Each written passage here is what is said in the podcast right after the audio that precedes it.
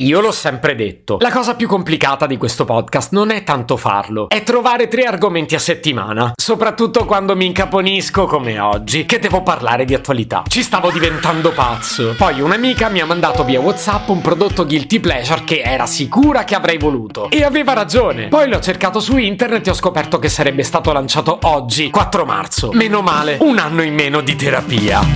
Se potevi cambiarmi il carattere, nascevo Word. Si chiama Marcello Forcina, dice quello che pensa, pensa poco a quello che dice, ma quando c'è da sudare preferisce quattro chiacchiere e un Campari Spritz.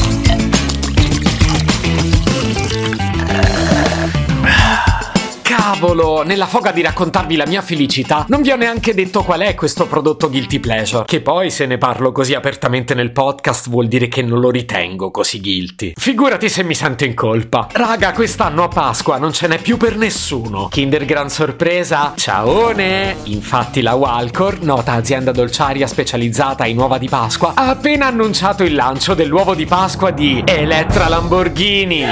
Mi sento troppo un bambino. Inizio tipo a desiderarlo violentemente. Mi rendo conto che vi devo qualche spiegazione. Perché mi piace un personaggio come Elettra Lamborghini? E soprattutto perché trovo affascinante un progetto commerciale come questo? Per prima cosa, mi piacciono un sacco i fenomeni baracconi. E quindi era chiaro che Elettra fosse stata concepita proprio per me. Ma c'è di più, raga. Io ho sempre trovato un'attrazione irresistibile per le iniziative commerciali che, ehm, apparentemente non hanno senso. E ammettiamolo, per quanto io Elettra la ami, non è così facilmente comprensibile come una che sia nata figlia di papà, cresciuta bambolona sexy esibizionista, incoronata regina del twerking e ben nota come una ragazza a cui piace molto divertirsi volendo usare un raffinato eufemismo, sia da un po' di tempo a questa parte posizionata come prodotto per bambini. Capite? Non è così scontato, perché mentre comprendo benissimo perché a bambine e bambini piaccia, trovo altrettanto inquietante e favoloso che i genitori ne siano contenti, e deduco che la maggioranza lo sia, altrimenti questa roba non venderebbe. E trovo tutto questo clamorosamente bello, roba che ci insupperei i biscotti tutta la vita. Quindi niente, io l'uovo della Lamborghini lo voglio. Cosa so finora di quest'uovo di Pasqua? Eh, poco nulla. Qualche giorno fa la Lambo ha pubblicato su Instagram un post per annunciare l'arrivo delle sue uova, e in foto si vedono i due formati, uno più grande, l'altro più piccolo, entrambi ipercoloratissimi e ricoperti di macchie di leopardo. Immancabile marchio di fabbrica. Sappiamo poi che ha preso parte a tutto il processo creativo, dal naming ai colori, fino alla decisione di inserire la sua versione cartone animato sul packaging. Packaging che io infatti trovo assolutamente irresistibile. Ma la cosa più bella è che ha partecipato anche alla scelta delle sorpresine. Vi prego, non so cosa aspettarmi. Ah, ma chi ci crede? Lo so benissimo cosa mi aspetto. E mo ve lo racconto. Nell'uovo della Lambo che vorrei c'è un tubetto di crema per i glutei, per sollevarli e twerkare con successo. Oppure c'è un dispositivo autotune, per stonare allegramente sul prossimo becero tormentone estivo.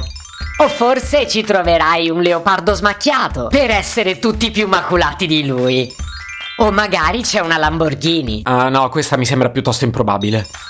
Oppure c'è un biglietto per tornare indietro nel tempo a Sanremo duemilaventi, quando la twerking queen dei nostri cuori era sul palco ed eravamo tutti spensierati prima dell'arrivo della pandemia.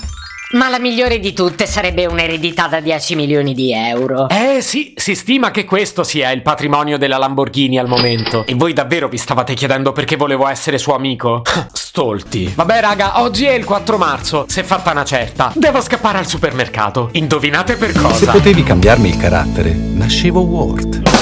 Un podcast inutile, effervescente e tossico, come una pasticca di Mentos in una bacinella di Coca Zero. Questa serie è disponibile su Spotify, Apple Podcast, Google Podcast, Spreaker e sulle radio online futuradio punto it e radio pretaporte punto com.